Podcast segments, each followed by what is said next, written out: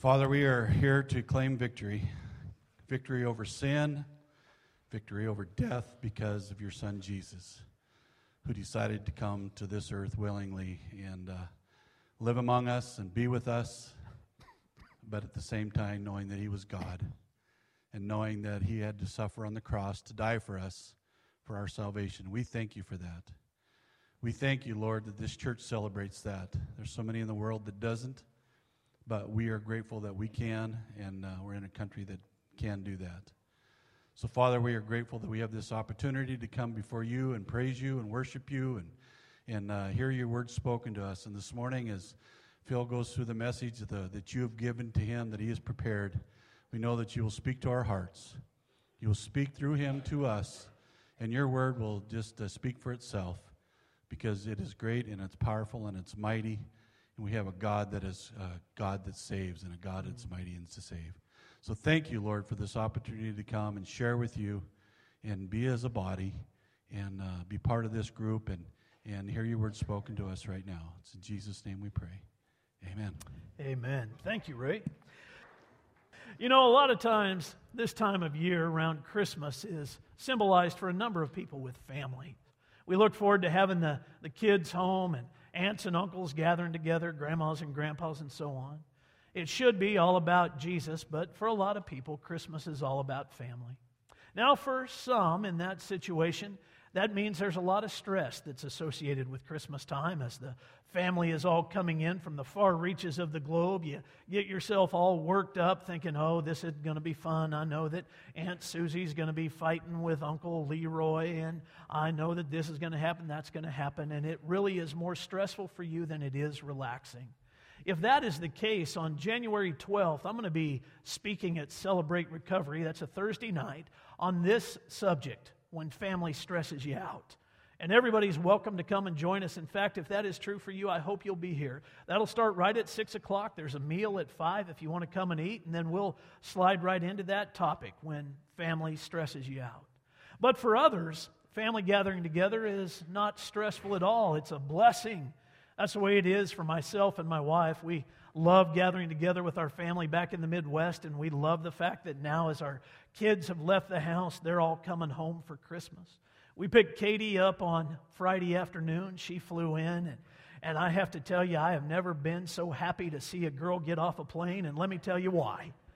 I have seen the Taken movies, and my daughter was flying by herself for the very first time, and I was a nervous wreck. I was giving her all kinds of tips like, whatever you do, don't talk to strangers, don't let anybody take your picture. I wanted to hire one of those stewardesses that will fly with unattended kids to make sure that she got here safely. We pulled into Spokane to pick her up. Her flight was delayed, and I told Tina, well, one of us is going to have to stay out here with the car while the other one goes in to get her. And Tina said, well, I'll see you in a few minutes when I come back with her. I said, actually, that's not the way it's going to work. I threw it into park, jumped out of the car, and I'm running in to find Katie. She's supposed to be at baggage claim, so I have it all worked out. I walk through the front door, I look around, no Katie. I look through the crowd, no Katie. I'm looking everywhere, no Katie. My heart is racing now. I've thought, she's been taken. I'm going to have to go get her. This is a bad deal. This was my worst fear. I can't find her. I walk back outside, no Katie. I go back inside, no Katie, over and over and over. This is how it's playing out. So when I step back out the last time, there's Katie standing on the sidewalk and Tina behind her with a gigantic smile. And she said, Yep, you were in there looking for her when she's coming down the sidewalk. She was at the wrong baggage claim. She was at the wrong baggage claim. As she's walking down the sidewalk, Tina got to see her first. She was so excited. So we got to pick Katie up Friday. Eli will be home tomorrow, and Nick gets home next week, and we'll get to spend a few days with all of them. And that's, that's just exciting. A lot of the parents in this room know exactly what I'm talking about. But if you were King David and had the prospect of all of your children coming home, it might not have been exciting for you. In fact, it might have been beyond stressful because you would have had to have thought to yourself, this is a nightmare. They're all going to be here and it's going to break into a war. It always breaks into a war. I just wish they got along, but they don't. I wish they would all behave themselves, but they don't. It's hard for us to imagine that. That's King David, man after God's own heart. We'd think to ourselves, everything in his family situation should be perfect because he was David. But nothing in his family was perfect. Things were extremely difficult. Some of that has to do with the fact that David made some pretty big mistakes as a dad and as a husband, as a man. Other parts of that have to do with how the kids were wired, and some of it has to do with society, but it would have been a nightmare. Now, you may not be aware of the fact that David had a very large family. Go with me to the book of First Chronicles, and I'll show you the names of his kids, at least the names recorded of his children from his wives. He had others from concubines that the Bible does not tell us about, but these are the names of his kids from his wives. First Chronicles chapter 3 verse 1. These are the sons of David who were born to him in Hebron. The first, Amnon, by Ahinoam the Jezreelite, the second, Daniel by Abigail the Carmelite, the third, Absalom, whose mother was Maacah, the daughter of Talmi, king of Geshur, the fourth, Adonijah, whose mother was Haggith, the fifth, Shephatiah by Abital, the sixth, Ithream by his wife Eglah. Six were born to him in Hebron, where he reigned for seven years and six months. And he reigned 33 years in Jerusalem. These were born to him in Jerusalem Shimeah, Shobab, Nathan, and Solomon, four by Bathshua, the daughter of Amiel, then Ibhar, Elishama, Eliphalet, Noga, Nepheg, Japhia, Elishama, Eliada, and Eliphalet. Nine. All of these were David's sons, besides the sons of the concubines, and Tamar was their sister. So you just saw exactly how many children he had. All those sons and one daughter. I want to show you four of his sons this morning, and we'll actually talk a little bit about his daughter as well. Now, we'll make our way through these pretty quick. We're going to cover a lot of ground in Scripture, and I'm asking that you open your Bible so that you see it for yourself. But I want you to really focus on these boys. Let's start with his firstborn, Amnon. Amnon was the rightful heir to the throne of David. He was the firstborn. History would tell us that the firstborn would be the one that would ascend to the throne after his father died. But Amnon had a problem. His problem was women, and his problem with women was lust. At its worst, Amnon's problem carried over to his sister. He lusted after her, and the Bible tells us that he gave into that lust and he raped her. Amnon, right there, was disqualified from the throne. You might think to yourself, when David heard about it, he'd have taken him to the woodshed, and that would have been the end of Amnon's life, but that's not how it played out. Certainly, he was heartsick over what had happened, but he didn't deal with his son the way he should have. It would require his third born son, Absalom, to actually do that. You see, Absalom was Amnon's half brother and Tamar's full brother. Two years after the rape happened, Absalom decided to take matters into his own hands and deal with his brother. He had been sitting on this for two years and stewing over it. The anger that had started in him had become bitterness and rage. So he set a plan in motion that involved him badgering his father into a situation where Amnon would be alone with Absalom. And when he was, Absalom killed him, took his life. Absalom allowed that root of bitterness to continue to grow in his life, and he directed it towards his dad. The Bible tells us that he actually led a coup attempt to sit on his father's throne, to take it from him. And he was successful for a time in accomplishing that until David was reminded that that throne was given to him by God and he needed to fight for it. And so David did. He rallied all of his troops, all of his men together, and he went to war against his son. Can you imagine that? He went to war against his own son. I want you to see what happened. So if you're in the book of First Chronicles, turn with me to the book of Second Samuel. Turn back to the left and you'll get there. The book of Second Samuel, chapter 18. This is good storytelling in the Bible. Starting in verse 1. Then David mustered the men who were with him and set over them commanders of thousands and commanders of hundreds and David sent out the army, one third under the command of Joab, one third under the command of Abishai, the son of Zeruiah, Joab's brother, and one third under the command of Ittai the Gittite. Isn't that just a fun name to say? Under the command of Ittai the Gittite. The king said to the men, I myself will go out with you. But the men said, You shall not go out, for if we flee, they will not care about us. If half of us die, they will not care about us. But you are worth 10,000 of us. Therefore, it is better that you send to us help from the city. The king said to them, Whatever seems best to you, I will do. So the king stood at the side of the gate while all the army marched out by hundreds and by thousands. And the king ordered Joab and Abishai and Ittai, Deal gently for my sake with the young man Absalom. And all the people heard when the king gave orders to all the commanders about Absalom. This had to be tough for David. He was at war with his own son, he was sending men out to hunt his boy down. David planned on going with them, but they talked him out of it. They said, You stay here. If we have to retreat, if things don't go our way, they're not going to chase us down. They're coming after you. If we fall by their swords, they will not stop until they catch you, and you are worth too much to us. So, David, you stay here. And David said, There's wisdom in that. So, if that's what you think I need to do, I'll stay. But for my sake, listen to the emotion in this. For my sake, you deal gently with Absalom. You deal gently with my boy. When you catch him, don't, don't kill him. You bring him back to me. Verse 6. So the army went out into the field against Israel, and the battle was fought in the forest of Ephraim. And the men of Israel were defeated there by the servants of David, and the loss there was great on that day 20,000 men. The battle spread over the face of all the country, and the forest devoured more people that day than the sword. And Absalom happened to meet the servants of David. Absalom was riding on his mule, and the mule went under the thick branches of a great oak, and his head caught fast in the oak.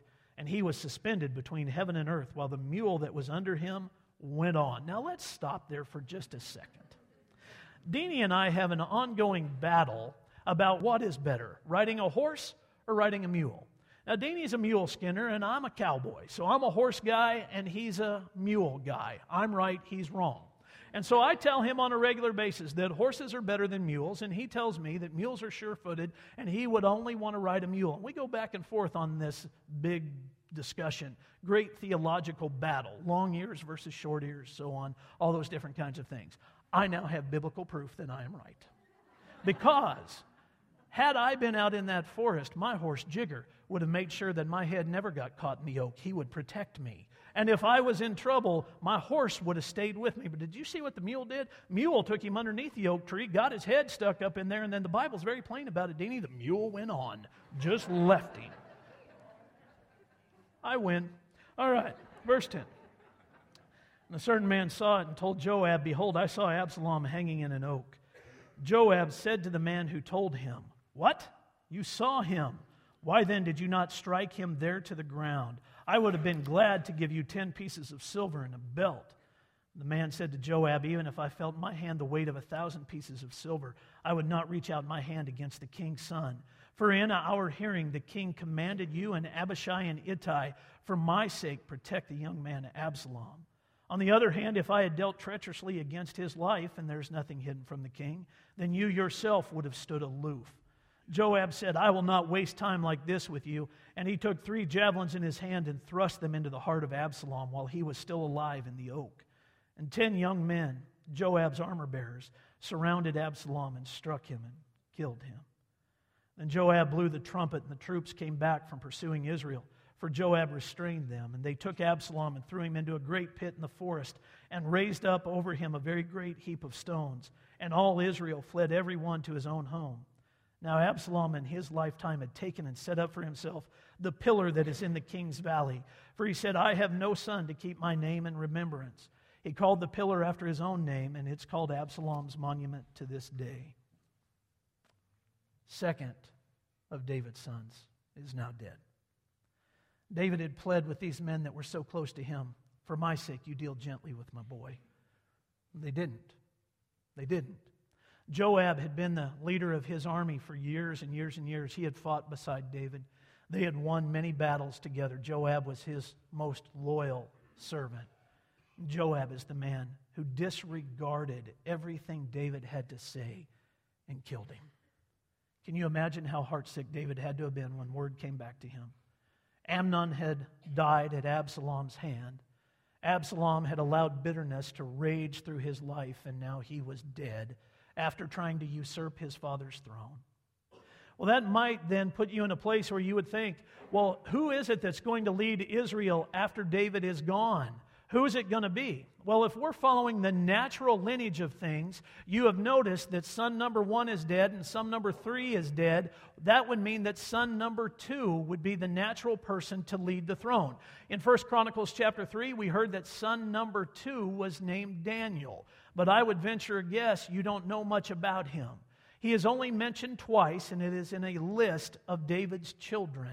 The Bible doesn't tell us what happened to Daniel. It gives us very little insight into where he went or what he did. So, in order to study him out, we have to leave Scripture and get into to the traditions of the rabbis.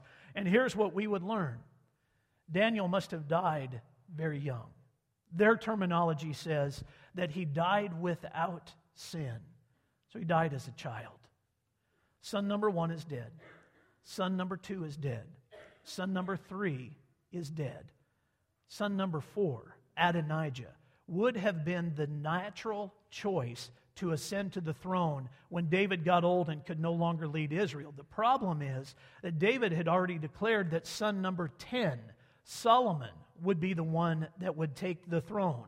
That was done by God, not by David. God had anointed Solomon as the leader. David had told the people that that's what was going to happen, but Adonijah, son number four, said, That isn't right. Son number one is gone, son number two is gone, son number three is gone. That's my throne, and I should be the one that sits on it. So the Bible tells us that Adonijah set everything in place to make that happen. Look at how Scripture records this. We're going to go to the book of First Kings. This is a long passage. You're going to have to stay with me, but man, is it good. So listen to it as the Bible unfolds quite a story. 1 Kings chapter 1, verse 1. Now, King David was old and advanced in years. And although they covered him with clothes, he could not get warm. Therefore, his servants said to him, Let a young woman be sought for my lord the king, and let her wait on the king and be in his service. Let her lie on your arms, that my lord the king may be warm. So they sought for a beautiful woman, young woman, throughout all the territory of Israel and found Abishag the Shunammite and brought her to the king. The young woman was very beautiful, and she was of service to the king and attended to him, but the king knew her not. Verse 5. Now Adonijah, the son of Haggith, exalted himself, saying, I will be king. Did you follow that? He exalted himself. That's a character flaw. He exalted himself. And he prepared for himself chariots and horsemen and fifty men to run before him. His father had never at any time displeased him by asking, Why have you done thus and so? He was also a very handsome man. He was born next to Absalom, next after Absalom. He conferred with Joab, the son of Zeruiah, and with Abiathar the priest, and they followed Adonijah and helped him. But Zadok the priest, and Benaiah the son of Jehoiada, and Nathan the prophet, and Shimei, and Rei, and David's mighty men were not with Adonijah. Now, let me call something to your attention. Joab, this loyal man to King David, has now switched camps. He is siding with Adonijah. David has not declared Solomon to be king yet. Adonijah has set himself up to take over the throne, and Joab has joined him. What a blow that must have been to David. But did you catch the fact that certain people were left out of the advisory council of Adonijah? He didn't talk to his brother Solomon.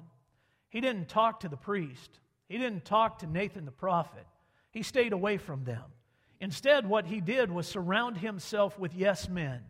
That's a huge mistake for anybody in leadership. He found people that would tell him what he wanted to hear, and he avoided those that would challenge him. No person in leadership should ever do that.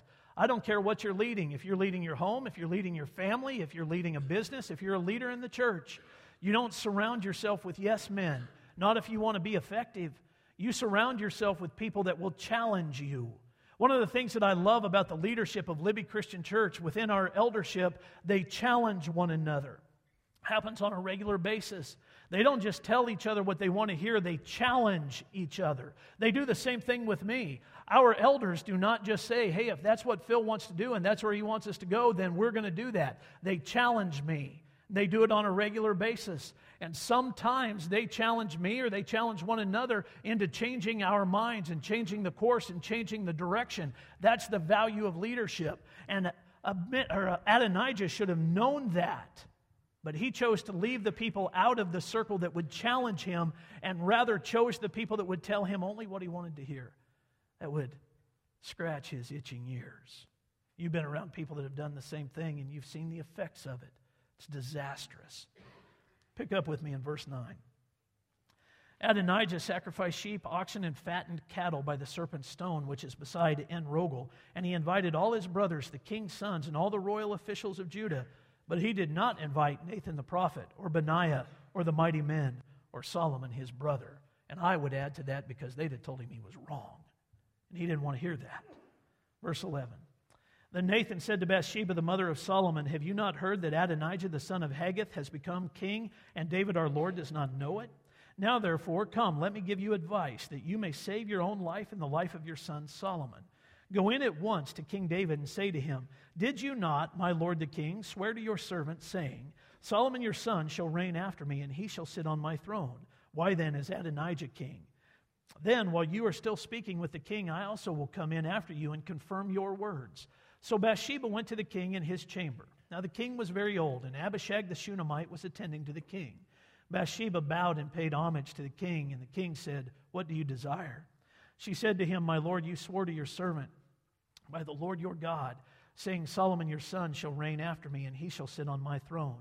And now behold, Adonijah is king, although you, my lord the king, do not know it. He has sacrificed oxen, fattened cattle, and sheep in abundance, and has invited all the sons of the king, Abiathar the priest, and Joab the commander of the army. But Solomon your servant he has not invited. And now, my lord the king, the eyes of all Israel are on you to tell them who shall sit on the throne of my lord the king after him. Otherwise, it will come to pass when my lord the king sleeps with his fathers that I and my son Solomon will be counted offenders. While she was still speaking with the king, Nathan the prophet came in, and they told the king, Here is Nathan the prophet. And when he came in before the king, he bowed before the king with his face to the ground. And Nathan said, My lord the king, have you said, Adonijah shall reign after me, and he shall sit on my throne? For he has gone down this day and sacrificed oxen, fattened cattle, and sheep in abundance, and has invited all the king's sons, the commanders of the army, and Abiathar the priest. And behold, they are eating and drinking before him, and saying, Long live King Adonijah. But me, your servant, and Zadok the priest, and Benaiah the son of Jehoiada, and your servant Solomon, he is not invited. Has this thing been brought about by my lord the king? And have you not told your servants who should sit on the throne, my lord the king, after him? Then King David answered, Call Bathsheba to me. So she came into the king's presence and stood before the king, and the king swore, saying, As the Lord lives, who has redeemed my soul out of every adversity, as I swore to you by the Lord, the God of Israel, saying, Solomon your son shall reign after me, and he shall sit on my throne in my place. Even so I will do this day. Then Bathsheba bowed with her face to the ground and paid homage to the king and said, May my Lord King David live forever. King David said, Call to me Zadok the priest, Nathan the prophet, Benaiah the son of Jehoiada.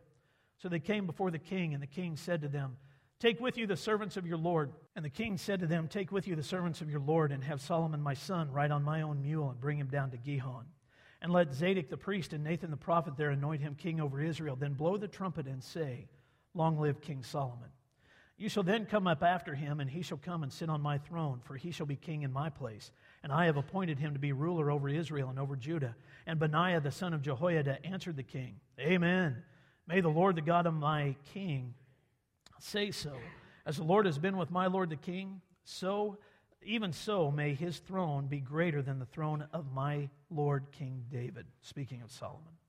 So Zadok the priest, Nathan the prophet, Benaiah the son of Jehoiada, and the Cherethites and the Pelethites went down and had Solomon ride on King David's mule and brought him to Gihon. There Zadok the priest took the horn of oil from the tent and anointed Solomon. Then they blew the trumpet, and all the people said, Long live King Solomon. And all the people went up after him, playing on pipes and rejoicing with great joy, so that the earth was split by their noise. Adonijah and all his guests were with him heard it as they finished feasting. And when Joab heard the sound of the trumpet, he said, What does this uproar in the city mean? While he was still speaking, behold, Jonathan the son of Abiathar the priest came, and Adonijah said, Come in, for you are a worthy man, and bring good news. Jonathan answered Adonijah, No, for our Lord King David has made Solomon king. And the king has sent him with Zadok the priest, Nathan the prophet, and Benaiah the son of Jehoiada, and the Cherethites and the Pelethites. They had him ride on the king's mule, and Zadok the priest and Nathan the prophet have anointed him king at Gihon. And they have gone up from their rejoicing, so that the city is in an uproar. This is the noise that you have heard. Solomon sits on the royal throne. Moreover, the king's servants came to congratulate our Lord King David, saying, May your God make the name of Solomon more famous than yours, and make his throne greater than your throne. And the king bowed himself on the bed. The king also said, Blessed be the Lord, the God of Israel, who has granted someone to sit on my throne this day, my own eyes seeing it. Now listen to this. Then all the guests of Adonijah trembled and rose, and each went his own way. And Adonijah feared Solomon. So he arose and went and took hold of the horns of the altar. Then it was told Solomon, Behold, Adonijah fears King Solomon, for behold, he has laid hold of the horns of the altar, saying, Let King Solomon swear to me first that he will not put his servant to death with the sword. And Solomon said, If he will show himself a worthy man, not one of his hairs shall fall to the earth. But if wickedness is found in him, he shall die. So King Solomon sent, and they brought him down from the altar, and he came and paid homage to King Solomon. And Solomon said to him, Go to your house. Now, that last part is what I really wanted you to see. It's taken me 20 minutes to get there, but that's what I wanted you to see in the worst of ways. Did you catch what Adonijah did? When he was scared for his life, he went to the tabernacle and reached out and laid hold of one of the horns on the altar. Now, the altar would have looked just like this. This is the best picture we could find. It would have looked just like this. The horns are on each corner. Adonijah went in and he grabbed hold of one of those horns. What he was doing was appealing to God for mercy. And by appealing to God for mercy, he was appealing to his brother Solomon for mercy. And he was using his relationship with God to find it. Because you see, even though David had made all kinds of mistakes, he raised his children in the knowledge of who God was. They knew who Jehovah was. They knew what they were supposed to do in times of great darkness and times of terrible trouble. They knew to appeal to God. And that's what Adonijah did. He went and grabbed hold of one of those horns. Now, the Bible would show us that there is a subtle implication that any person that would do that, with the exception of a murderer, would be granted grace and mercy. If they were to go into the tabernacle and grab hold of one of the horns, they would find mercy. So that's what Adonijah did. And it worked. Solomon said, If he will show himself to be an upright man, he will live. He has appealed to the right place. He has gone and grabbed hold of the horn. But if he doesn't, he will die. He found grace by grabbing hold of the horn. By the way, just a little side note for you two years later, Adonijah would die at his brother's command. Because Adonijah, though he had found grace and mercy, rather than just becoming a part of his brother's kingdom and more than likely serving in a position of power, he led another coup, another subtle attempt to try to take over the throne. And Solomon demanded his death, and Adonijah was killed. He had found grace and mercy and wasted it. He squandered it. He just, he just wasted it instead of using it for all he should. Now, the picture that we get from Adonijah's life, this picture of grabbing hold of the horn, is nothing accidental in the Bible. In fact, when God was giving the, the actual layout and the design for the altar, these horns were incredibly specific. Go with me to the book of Exodus and you'll see it. This is God speaking to Moses, telling him exactly how he wanted the altar to look. Exodus chapter 27, verse 1. You shall make the altar of acacia wood five cubits long and five cubits broad. The altar shall be square, and its height shall be three cubits. And you shall make horns for it on its four corners. Its horns shall be of one piece with it, and you shall overlay it with bronze. When they were building that grate, the horns were supposed to flow out of it in one piece. They were not to be add ons, they weren't to be something that they just stuck on each corner. They were to flow out of the grate, and they were to be covered with bronze by God's design. Interestingly enough, all the other false religions and false gods that would show up in the Holy Lands would try to emulate that very thing. In their temples, they would build altars with horns on every corner. And God's first act when he would deal with them was to break off those horns. take you to the book of Amos just so you can see that. You don't have to turn with me, just listen. Amos 3, verse 13. Hear and testify against the house of Jacob, declares the Lord God, the God of hosts that on the day I punish Israel for his transgressions, I will punish the altars of Bethel, and the horns of the altar shall be cut off and fall to the ground. When God dealt with the false religions, he busted off those horns and he left them laying on the ground so that everybody would know that he would not abide that. These horns matter. They matter. It would not be until the coming of Jesus in the Christmas story that people would really figure out why they mattered. Let me take you there the Gospel of Luke. Luke chapter 1, starting in verse 68. We're right in the middle of Zechariah's song. We looked at this last week. I'll read it for you again, doesn't take very long. Read it for you again, and you're going to see these horns shining out in special ways. Verse 68 Blessed be the Lord God of Israel, for he has visited and redeemed his people, and has raised up a horn of salvation for us in the house of his servant David as he spoke by the mouth of his holy prophets from of old, that we should be saved from our enemies and from the hand of all who hate us, to show the mercy promised our fathers and to remember his holy covenant, the oath that he swore to our father Abraham to grant us, that we, being delivered from the hand of our enemies, might serve him without fear, in holiness and righteousness, before him all of our days.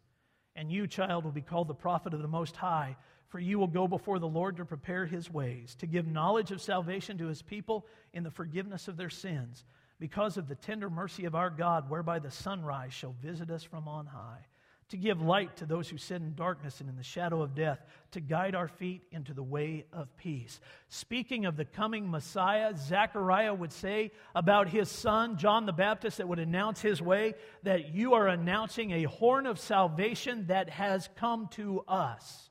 Now, when he referenced the horn, he was referencing the altar, the horns that were there. All through the Old Testament, all through Jewish teaching, a horn is used as a sign of strength.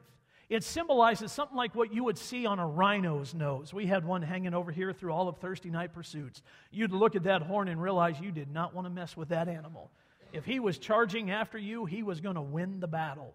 The horn shows strength and victory, kind of like the horn of an ox is used. When that ox is out plowing the field, there's nothing that can get in its way. There's a lot of strength there. Well, the horn has always symbolized strength through biblical teaching and through the Jewish teaching. But now, all of a sudden, Zechariah adds something to it and says that he has raised up for us a horn of salvation, as was promised in the days of old by the prophets.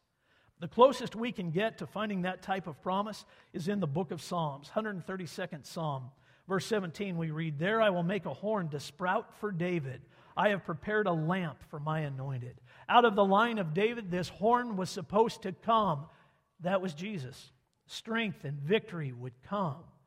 But Zechariah says it's not just victory for today, it's a horn of salvation there are only two references in all of the Old Testament to a horn of salvation. So this had to have caught people's attention.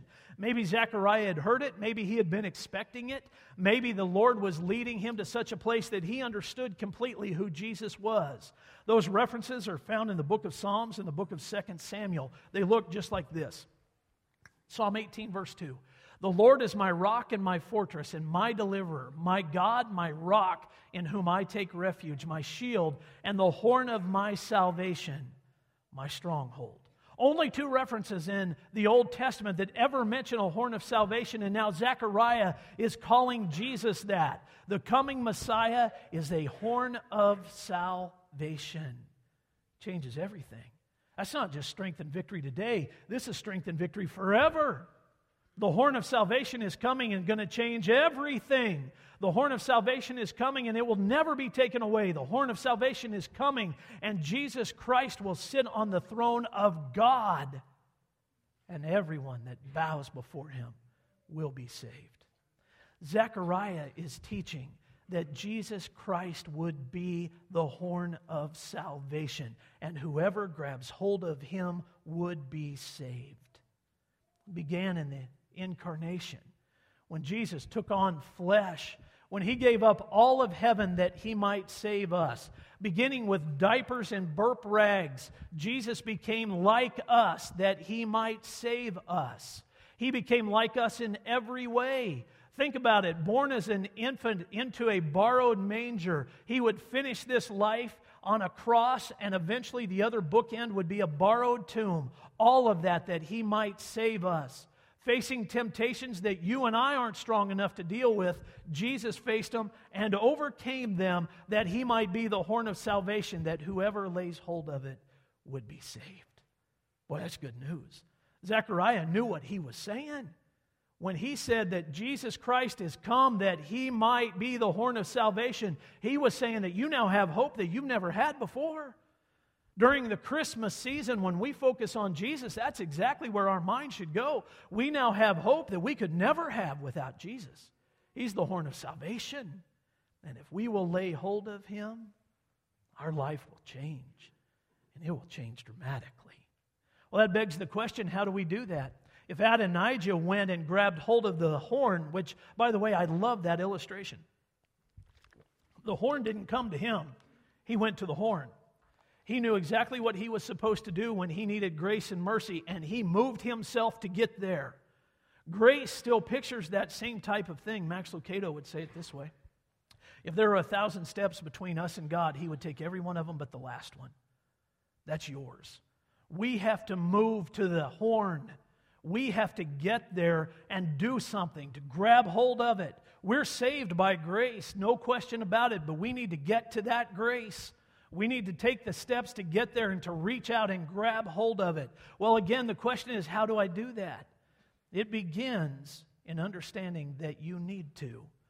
Just like Adonijah, he was at the end of himself. He thought he had a good plan, and that plan crumbled all around him. He knew what he needed to do. He was afraid for his life. He was all but dead in his choices. My friends, if you have never reached out and grabbed hold of the horn of salvation, you are all but dead in your choices. That's it. You just have a little bit of time to reach out and grab hold of the horn before your life ends here, or you will die. You will die in those choices. So Adonijah moved to the altar and he grabbed hold of the horn. We do the same thing. Once we recognize that we need to, then we have to just confess our sin before God. Go to the book of 1 John with me. 1 John chapter 1 tells us exactly how it looks when we reach out and grab the horn. Verses 8 and 9 of chapter 1. If we say we have no sin, we deceive ourselves, and the truth is not in us. If we confess our sins, He is faithful and just to forgive us our sins and to cleanse us from all unrighteousness. That's grabbing the horn. I'm confessing my sin. I am telling the Lord that without Him I am dead. I have died in my sins. But because of Jesus, because of the incarnation, because he came to this earth and died a sinner's death for us, we can reach out and grab hold of that horn, confessing our sin before him, and he is faithful to forgive us. You will find mercy there, you will find grace there. Get yourself there and grab hold of the horn. Confess. I would illustrate confession this way. If you've worshiped with us very long at all, you know that my family has a farm in Diamond Springs, Kansas, homesteaded by my great grandfather. When he got to that land, what he saw was a, a field full of rocks, and before he could ever grow any crops, he had to deal with the rocks. So he did. One by one, he went out into the field and he grabbed hold of those rocks and he carried them to the side of the field and he put them down. And he'd go out and get a hold of another rock and he would carry it over to the side of the field and he'd put it down. Until eventually he built a fence along his property line made out of the rocks out of the field. He'd pick them up and he'd carry them over and he'd put them down. Part of that fence is still there today, a reminder of what my great grandfather had to do before he could ever pick up any crops. Before he could ever harvest anything, he had to get the rocks out of there. Well, that's what confession does for us. It prepares the land for the crops of godliness. When we confess our sin, we are picking up the rocks and getting them out of the field. And a lot of those rocks, my friends, are too big for you to carry on your own. So Jesus carries them with you to the side of the field. You put them down there, and you start preparing the ground to produce a crop of godliness. That's what confession does for us. It gets the rocks out of the field. And when it gets the rocks out of the field, we are ready to see God do something huge. And what God does through his son, Jesus Christ, is save us. You may not know this, but the horn of salvation is so strong and so full of victory that it is actually mighty to save. Jesus Christ is mighty to save. God allowed him to become the horn of salvation to do that very thing for us. That if we will lay hold of him, if we will grab hold of him, we will be saved. Somebody say amen.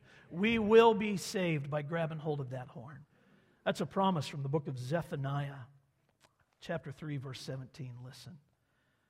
The Lord your God is in your midst, a mighty one who will save. He will rejoice over you with gladness, he will quiet you by his love. He will exult over you with loud singing. Not only is he mighty to save, but he will quiet you with his peace.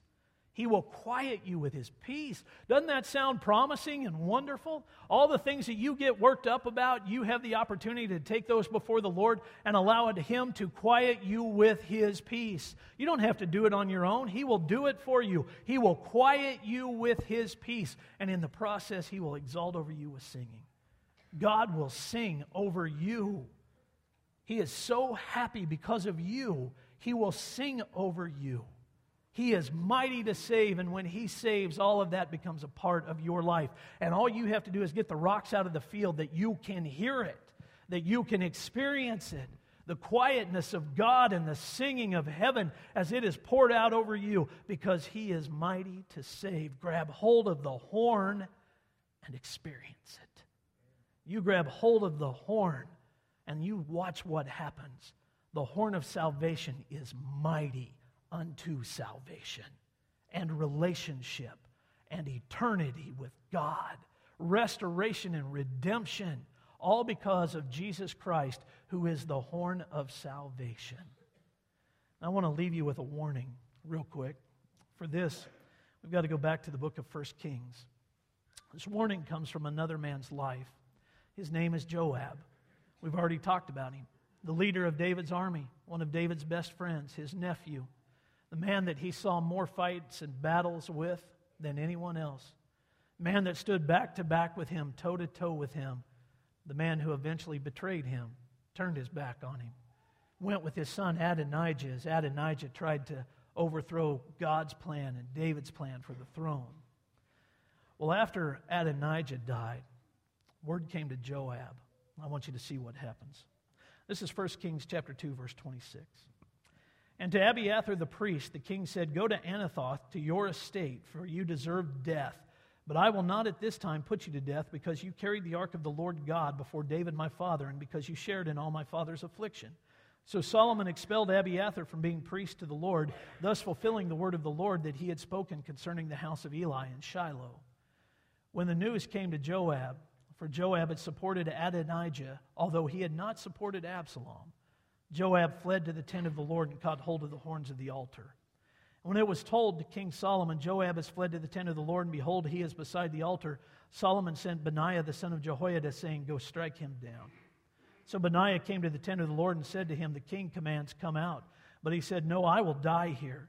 Then Benaiah brought the king word again, saying, Thus said Joab, and thus he answered me.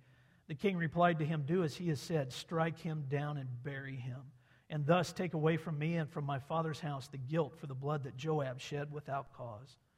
The Lord will bring back his bloody deeds on his own head, because without the knowledge of my father David, he attacked and killed with the sword two men more righteous and better than himself. Abner the son of Ner, the commander of the army of Israel, and Amasa the son of Jether, commander of the army of Judah.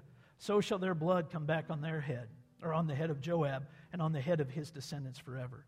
But for David and his descendants, and for his house and for his throne, there shall be peace from the Lord forevermore. Then Benaiah the son of Jehoiada went up and struck him down and put him to death, and he was buried in his own house in the wilderness. Joab tried the same thing that Adonijah did. He went to the tabernacle and he laid hold of the horn, believing that he would find grace and mercy from Solomon, just like Adonijah had. He didn't. Solomon struck him dead. Solomon sent Benaiah back there and he said, You kill him. You kill him right there beside the altar. Now, there's a lesson in that for us. When Adonijah appealed to God for mercy and to his brother for mercy by grabbing hold of the horn, he was claiming the relationship that he had with Jehovah God because his father had raised him in the things of Jehovah. He was saying, I, I've messed up. I didn't do this right. I've messed up. When he made that appeal, he found grace because it was sincere, it came from his heart. When Joab made that appeal, it was an act, it was nothing but a work. It was him hoping that by doing the same thing Adonijah did, Solomon would extend to him the same grace. But the problem was there was no heart change inside Joab. Joab had made the choice to do what he had done. Joab had, had made a conscious choice to do the things that would betray his father David and to lead Adonijah against Solomon. Solomon struck him dead. Here's the lesson in that there are a lot of people that are still doing the same thing. They are going to church, grabbing hold of the horn, believing that that will save them, but they have never surrendered their life to Jesus Christ. They have never allowed Jesus to become their Lord and Savior. They have believed that simply going to church would save them. You hear it all the time. Well, I go to church at Libby Christian Church. I'm there every week. Well, good for you. I'm glad you are, and that's a wonderful thing. But if you haven't accepted Jesus as your Lord and Savior, if He has not become the horn of salvation in your life, just coming to church and He'll save you. It's going to help in the process as you continue to have your eyes open to the things of the Lord. But if you are choosing not to make that choice and you believe that just being in church is the means of salvation, all you're doing is grabbing hold of the horn, not the horn of salvation. There's a big difference. People will say, Well, I, I give to the church or I give to other ministries and that should save me. No, it doesn't. Bible never said that if you give to other places, you shall be saved. Not at all. That's just grabbing hold of the horn with false motives. Other people would say, I read the Bible every year. I read it cover to cover every year. Well, bless you for doing it, and the Lord will, but unless you've paid attention to what it says, it's pointless. It's meaningless. And the Lord will bless that effort as the seeds are planted in your life, but unless you respond to what you've read, it doesn't matter. That's not a horn of salvation. Only Jesus Christ is the horn of salvation. People might say, well, my uncle was a preacher, my grandfather was a preacher. They really love the Lord. Well, good for them, and they'll be in heaven around the throne of God, but unless you do what they did, doesn't matter.